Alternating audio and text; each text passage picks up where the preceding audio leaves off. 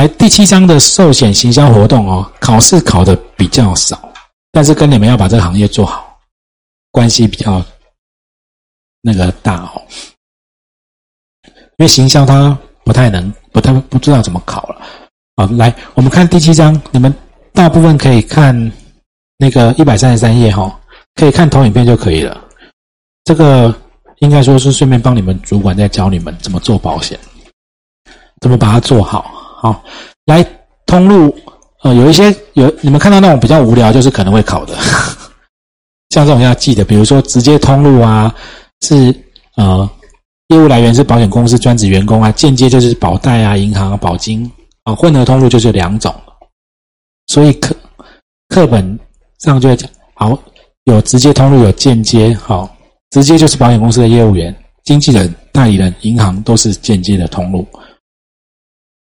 好，那业务员就是行销的根本，这个是好，业务员就是要开发客户，从发现需求，课本写的落落场，我等下后面会用我的方式讲给你们听。哦，去找潜在客户，课本写的是访问潜在客户啊，发现客户需求，然后填写要保书，解释内容条款啊，说明注意事项，好，提供保单等等等等等等，还有售后服务。我用几种，我用我的方式跟你们讲哦。好。我们刚刚前面是不是有早上有看到保险业务员是不是做保险招揽的？那保险招揽呢这件事情呢，在等一下哦，好，在那个呃业务员管理规则里面有有讲到，只有四件事情叫保险招揽哦，一个叫做解释商品跟条款，说明填写保税注意事项，送要保文件、保险单，还有保险公司授权的行为。所以你就会发现，那个哎，刚好，所以像你有登录证，你会发现你后面保险公司大部分会授权一个收取相当于利息保险费这件事情。有的公司现在没有了，他不让业务员经手钱。好，为什么要特别？哎，没有，没有跳出来。好，为什么要讲保险？啊，所以根据保险法，业务员只能做这四件事情。那有没有办理赔？好像没有哎，那所以业务员可以不用办理赔。最近有一个最近有一个新新的公共政策平台正在争取，业务员如果帮保险公司去办服务，保险公司要付费的，不然就把业务员当做，因为招揽完，那其实服务的成本很高嘛。好，好，那为什么要讲这个？因为呃，有一些实务上的争议进到法院，比如说客客户找你办。受益人变更，你能不能帮他送文件？实物上我们都在送啊，可是你回来这里看，不在这里，那你是不能做的，很怪，对不对？好，那就会有一些争议，就是法官认为说，你文件给业务员不算啊，要给到保险公司才算，因为他不在这里。哦，所以其实我们现在台湾的保险有点乱，除了保险法本来就有点乱。法规的就自己会有抵触，我们有很多东西是工会的示范条款、监管会合可的示范条款抵触保险法施行细则，保险法施行细则抵触保险法，然后实务做法跟法令不一样都有，像这个这里就是，不然以后客户叫你办叫你办理赔，就说哎不行，我不能做，你看法令这样写，业务员管理规则第十五条有写哈，好，那行销通路在课本上讲的这个主动，这个你们大家都看得懂哦，我们。我给你们看那个一百三十七页，这边是不是有讲行销通路的概况？业务员跟直销行销，其他银行跟传统保金贷，来，是不是这个表？我把保险业的发展讲完，就让大家下课哈。好，这是行销通路，银行。刚刚我们一开始是不是有看过银行都占一半？我呃讲一下保险业的发展哈。保险业的发展大概有三个阶段。在全世界都长这样子，好。阶段一，你们就想象都没有听过保险的地方，以前台湾如果都没有保险，突然有人告诉你，你缴个钱，然后每年一直缴，缴二十年，有一天你死了会给你一大笔钱，你会觉得他是，对啊，你在你在讲什么东西？哦，那我们第一家保险呢，台湾人寿。好，后来卖给中卖掉了哈。这个网页你们现在都找不到了，还好那时候有留下来。他就写了哈，一百一九四七年接管日据时代，十四家保人寿保险公司成为成立第一家保险公司台湾人寿。然后他就说他是台湾第一家保险公司。然后中央信托局就说没有，我更早，我民国二十四年，我以前现在叫台银人寿啊。中央信托局成立设立保险部哈，台银人寿的前身哈，承办水险、火险、人寿保险业务啊，两个在比照，所以大概那时候就那个年代开始有保险了。啊，进来，那第一阶段是不是像我，呃，从没有保险开始接管以后，五十年开放民营保险公司成立，五十一年有第一国光国泰，哦，华再来五十二年，现在还在的剩国泰跟星光。你们会想说，哎，南山不是还在吗？名字在，根本壳都里面都不一样的。它变成有一阵子变外商又卖掉哈，现在是润泰家的。然后像我们刚刚前面讲，以前就只有短这种简单的险种，这是第一阶段。通常 Phase One、Phase Two、Phase Three 这三个阶段走完要走一个世纪。目前中国大陆比较快。好，那我们从四五十年走到七八十年，台湾就在七十几年开放，七十五年开放了那个外外商的保险公司进来，所以全球的保险公司就跑来台湾，那就会。多了很多这些有没有？你们刚刚在前面看表，看到这些奇怪的名字的，有的已经不见了，有没有？有的还在。那保险公司进来才带入了哦，年金保险的概念啊，外币啊，投资型啊，哦，这些本来没有这些商品，这是第二阶段，然后慢慢发展就变这么多商品，然后现在就有千五百种以上。那第二阶段大概七十年走到一百年，现在差不多是换到第三阶段的头。第三阶段会出现什么事情呢？产销会开始分开，什么意思呢？哦，我之前我刚刚举例嘛，你要买手机，你会跑去哪一家？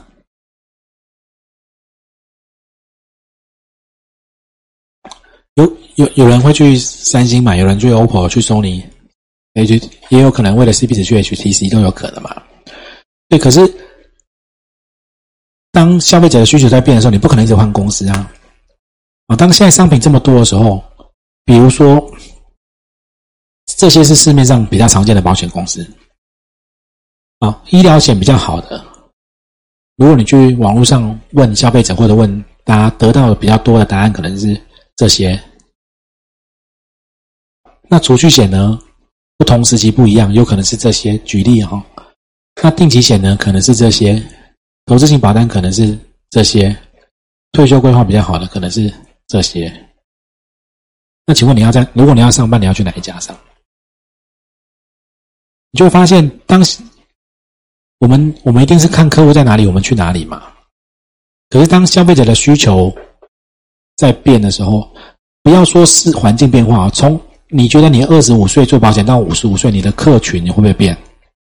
会啊。那你的公司如果不是有在你随着你的客群在变化的时候，你永远都是最有竞争力的险种，你自然就会在某个阶段面临到没有竞争力。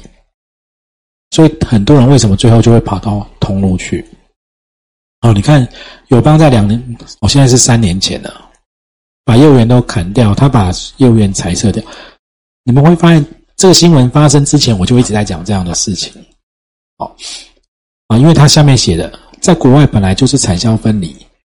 我我保险公司，我只要负责把这个咖啡做到最好喝，这个杯子做到最好用，我就一直把它做到很好，自然通路就会来找，会卖我的东西。那你你可以想象，保险公司如果要要把投资型做很好，又要把安全的储蓄险做很好，是是做不到的，因为两个是资产配置是冲突的。那你要做医疗险，做就是即便在国泰金控这么大的公司，它都没有办法在所有的险种做到很大，都做有竞争力，因为它把资源撒下去，它就会所有都没有竞争力，它只得找几个做的很有竞争力。哦，所以你们在外面就会发现，投资型大家就讲哪几家，医疗险是哪几家，寿险是哪几家，储蓄险是哪几家，就会出现这个状况。比如说，你可能嗯，有些东西你会去爱买买，有些去家乐福，有些去大润发，有些去 Costco。有些在 Seven 里面为了方便，好，那国内的经纪人公司发展的状况，哦，这个你们这这刚刚上我看过了，我本来以为这个会上到下一个礼拜的哦。哦，保费收入我们也看过了，对不对？哎，没有，保费收入没有看过。呃，这个是银行的金贷，这个是寿险公司。你会发现经纪人公司的成长趋势是很明显的，这就是进到第三阶段的的的趋势的啊。从业人员大家看过了嘛？是不是一直往一直往经纪人公司跑？就是很就是很明显。好，那这个研究报告在两三年不止的，一百零四年六年前，好就讲了三个阶段，但是我多做了一件事情。阶段四是，我之前在厦门听到那个亚洲发展就是寿险发展在讲这个报告的时候，还没有就讲到阶段三而已。那我自己放了一个阶段四。因为金融科技的关系，因为过去在看整个世纪的时候看不到这些东西。你们看这些形象环境，我因为我关注这一题关注蛮久，网络对我们的冲击，我会超过一点时间，你们应该啊超过一点点哈，把这一段讲完，让你们下课。从过去几年开始，银行是不是现在开始对很多？你们现在有没有很久没去银行刷本子？没有了吗？都在线上了。数位柜台啊，然后虚拟交易啊，然后以前我们说买基金定期定额单笔最少，以前是三千哦，现在呢？现在一百块啊，现在很多一百就可以定期定额，他一千块都可以帮你做资产配置，王道银行，对啊，嗯，赚二十趴。就变一千两百块，有没有？你没有感觉吗？一千万变一千一千两百万就有感觉吗？一亿变一亿两千万就有感觉，但一样都是二十趴嘛，哦，好，那投保的开放也刚刚也让大家看过，那来 Google 也下来做，如果要做车险线上投保，谁做的赢 Google？啊，这些都是变化。那我们讲过去的年代。消费者得到资讯都是从保险顾问啊，我告诉你人生的风险呐，无微不微，我我们一直讲嘛，他资讯来源就只有从我们这边来的嘛，所以他听一听哦，好，你说的有道理，就成为你客户。现在呢，你们现在再去外面都是，哎，我我跟你说哦，我在外面看到什么，听到什么，然后讲讲讲讲讲，那你如果没有办法解释到让他 OK 的话，你他很难跟你往下。然后现在这些 app，哦，这个 app 已经被他干掉了哦，不然我真是觉得实在太有趣了。你看啊，保险比较网，你打三十岁男生两百万定期寿险，那就帮你把全国的费率排出来。你如果没有排在前面三个，你卖得掉？你卖不掉了啊！但是出来没多久就好那，然后现在你你会发现消费者现在在线上，他可以去这个是免费的网站哦，你可以去打各家的费率啊。所有商品，哦，都有主副约。这个不是我们打签书的画面啊，这是你们现在现在还可以用，这个网站还在。但当时的界面比较漂亮，现在变得很丑，你们可以去找。好，那如果你不清楚险种，他也可以帮你简介，哦，讲得很清楚。那如果你需要，你还可以找比较一下这三种，他就帮你列表，比业务还方便。哦，一年期啊，这个保费两千八，这一千八，然后他赔什么？有没有做重大疾病？然后现在越来越方便，这个网站现在也改版了，可是我那时候都有把截图留下来。哦，罐头保单打出来，小朋友，然后如果你要再看里面的细节，都有，这都是消费者可以用的画面界面。好，那消费者他会告诉你，哎，那你。我我想要 A 公司的什么，B 公司的什么，C 公司的什么？你如果都没有，你怎么做？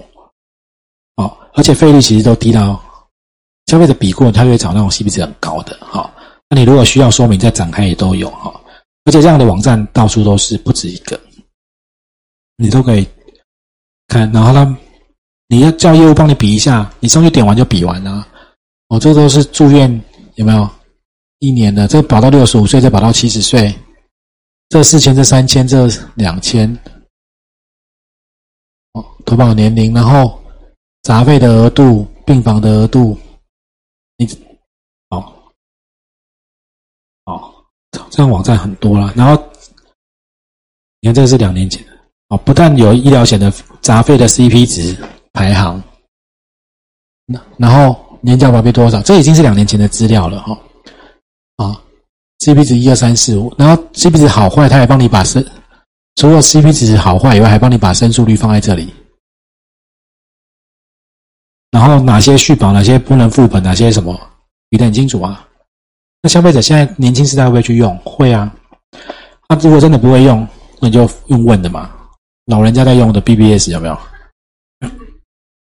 我以前还有账号呢，这是台大出来的账号。我故意放，你看他问男生三十五岁，职业农业，问这些健康告知都写在下面。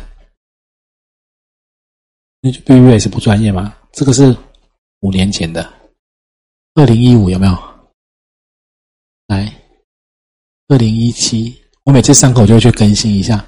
来，前几天都他一样啊，零岁啊，新生儿在问啊，然后他就问的问题是：哦，我国泰有一张这个啊什么三一二啊，然后这些，然后内容啊，然后这是国泰的，然后他提出来的问题是什么？啊，我的保单有这些啊。这么多家，然后他的提问在这里，客户提出来问题在这里，我帮你放大。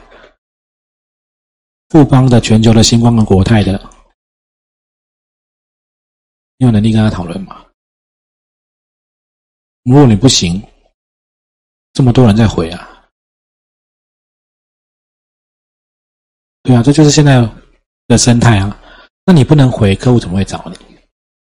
网络上这么。我我们其实很难想象，你们可以想象，我最近月十二月这一波停之后，我很多朋友在网络上，你们可以想象那些在网络上经营的，他们一个月收几件吗？一百到六百件都有，一个人，哎，对，因为网络上生态就长这样，就好。那消费者喜欢在网络找答案嘛？不要跟你面对面有人情的压力啊！哦，妈妈的业务不要了啦，都来，好，他在网络上就完成交易的。我们的机会会很危险哦，好，这个是要去思考的哦，要去思考的。好，我刚好超过十分钟，我们今天先上到这边，下次从后面开始哈，就下礼拜一样九点半哈，礼拜天。好，好，我们先下课。好，那个我们准时开始哈。好，大家早啊，一一样一样非常的寒冷啊。哦，不知道下礼拜会不会这么冷？哦，刚刚好。礼拜天大楼也都没有办法开空调，我本来还都还在行事历写，礼拜六晚上要来把这边吹冷一点，怕十二个人那边上课会闷。对，啊，现在完全没有这种困扰。好，我们上次上到第七章，因为进度其实很紧啊，进度其实很紧。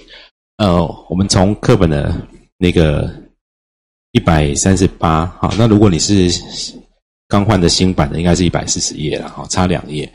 内容其实都差不多。我们从第那个第七章的第二节开始哦。好，上次很快的补充了最后的资料，就是谈整个通路的变化嘛，就是呃从保险业到保险经纪人产业的发展哈。好，那第七章在讲寿险行销，其实这个部分考试真的。考的比较少，而且这直接这考你们凭直觉大概都会选对，好，但这这一这一段跟接下来真的进到保险业，就是开始你卖保险这一段是比较有重要、比较有关系的哈。他在讲怎么样做保险，其实这个有有有时候都说在帮你们主管先提前训练你们怎么做保险。好，那好，我们看到课本他讲卖。保寿险行销工作就是一直找客户嘛，对不对？所以其实大部分的业务员会挂掉，就是没有客户。只要有只要有名单，就不会挂掉。你如果有谈不完的名单，就不会挂掉。名单是最重要的人。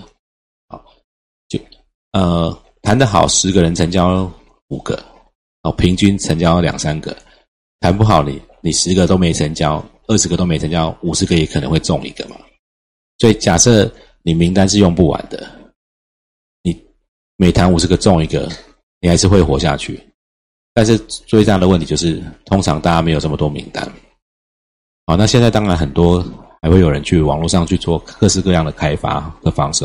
啊，但是整个寿险行销工作的基本观念就是找找客户，那找到以后去拜访，然后做需求分析，设计保单说明，好，把适当的商品卖给客户，啊，但是现在通常外面大家都是大部分都是，哦，公司先设计一个情境，然后背一套话术，然后出了一个新商品出去，开始一样去背，你会发现跟课本讲的不一样啊，你应该是找到以后。呃，先找有名单，然后约到他以后，拜访完要做什么？是不是要，是不是要做需求分析？好，那有的很多人说，哦，有有做需求分析，就是我有了解他的需求才给他的。但是你们就会发现，真正的需求分析其实，呃，如果我们讲这整个卖保险的过程，很像看医生治病，其实需求分析就是医生在问诊嘛，你哪里不舒服啊？然后搞不好还要确认。啊，这里哎，你说你这里不舒服，那里不舒服，搞不好排很多检查，抽血、超音波、断层一大堆，最后做了很多检查，又确诊以后，就开始设计保单，就开处方嘛。我跟你讲，我要怎么治疗，可能要吃药或者手术，然后最后才才做治疗，对不对？应该是这种过程，比较像过这种过程。好，那在这种状况下，其实你如果用看医生来想这个卖保险的过程，其实。最专业、最难、最重要的，其实是问诊的这一段。诊断不是不是不是拿不是开开什么药吃。诊断最重要，你如果找不出正确的病因，你就很难决定要怎么治疗。那只要能找到对的病因，然后再来才会想你有哪些治疗的方式。那最后决定怎么治疗以后，去哪里拿拿药，或者是吃什么药，或者是。做什么治疗，那个都是比较后面的事情。可是卖保险，大部分大部分人没有这一段，或者这里很随便、很草率。好，那当然，呃，这是只是要考试，只是让大家先有这种概念。以后真的要去做保险的时候，这个这一段是重要的。找出问题，不然你就会变成公司出什么商品，你就去卖什么商品。哦哦，今天医院推什么药，医生就每个人来都跟他讲这种药嘛，会变得很怪。好，好。好，那行销的基本概念，从找客户，好，这来找客户拜访，好，需求分析，设计设计商品说明，最后卖出去以后还要做服务哈。所以课本大概把它做了这样子的，在一百三十八或一百四十页的中间这一段的黑体字有没有？是不是课本课本就这样写，对不对？啊，这个是以后要做保险的概念，但考试你看他考试不会这样考，最多就问你一个顺序而已。啊，可是每一项里面都是他有很多东西要谈的哈。好，然后再来讲了下面的黑体字，好的保单要去确定他的需要。这个在在考业务员的时候看这些东西，其实你们会很没有感觉，因为真的没有出去卖哈。哦，适切的需要足够的保额，适当的保费。呃，这边啊，两个戴眼镜的都没近视还是隐形眼镜？没近视，哦，隐形眼镜，好好。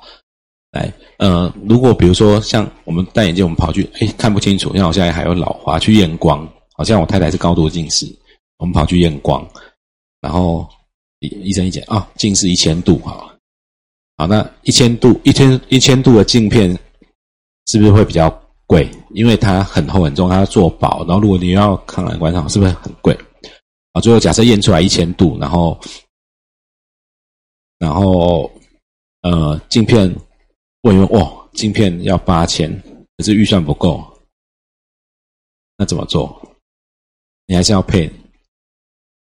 你说啊，不然我用两百度好了。对，还是不然，那我金框换丑一点、便宜一点的，换怎么办？对不对？应该是这样，对不对？好，好，所以呃，你要调的不会，如果预算不足，你要调的不会是度数，你会调换比较差的镜片或者比较差的镜框嘛？好，那在卖保险也是一样，保额够不够是很重要的。我们在上礼拜的课有谈，现在整个产业的平均保额是不是严重偏低？因为，就你就想象大家近视都很深，可是赔的度数都很浅的概念。那我们在卖保险的时候，当他因为适当的保费是我们看他的收入、经济状况去讨论或者帮他预估的嘛，哈。那他的为什么会需要这些保障？他来陪他可能担心他走掉小朋友要保险，各式各样的状况都有可能。啊，但是足够的保额是很重要的。可是很多时候，大家对保额，如果以后你们在做保险，对保额的坚持是很少的。对，就是他啊，一千度预算不够啊，那不然就先多少就好了。啊，那最后你就发现那个眼镜配起来根本意义的不大。哦，举个例子，我们常常看到很多人花了两三万的保费，然后因为他买的可能是终身型的医疗保险、终身型的手术、终身型的癌症险，可是他的保额只有一点点的。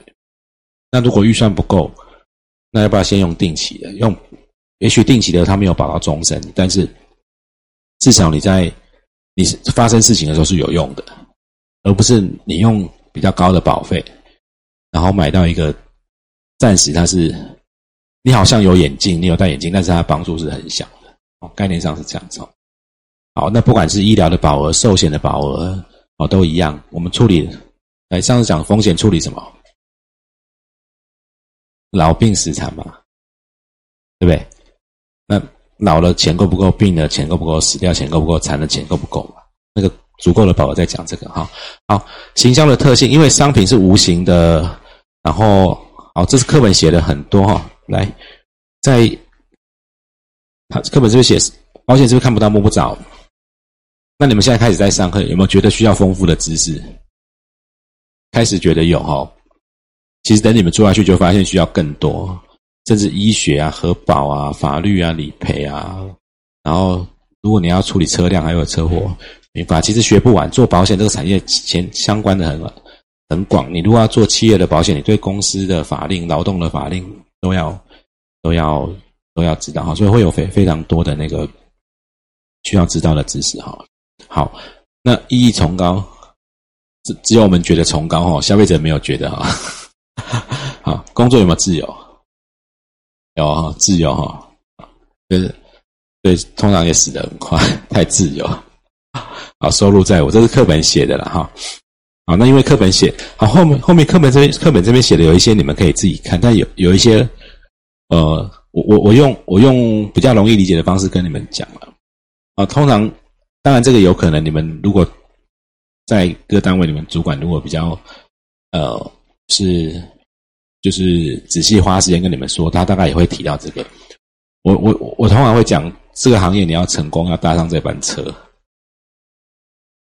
就成功的 列车哈。好，好好久没有在教，就是很像那种就在教幼稚园那种，现在上这种很初级的班，现在慢慢上的都比较后面哈。啊，但是为了要录这个才来上。啊，送险经销。的特性，这台车哈，我们讲它其实有，哎，我刚对不起啊，好，他，哎，他跳，嗯，对不起，刚跳掉了。我们这个工作有几个特性啊？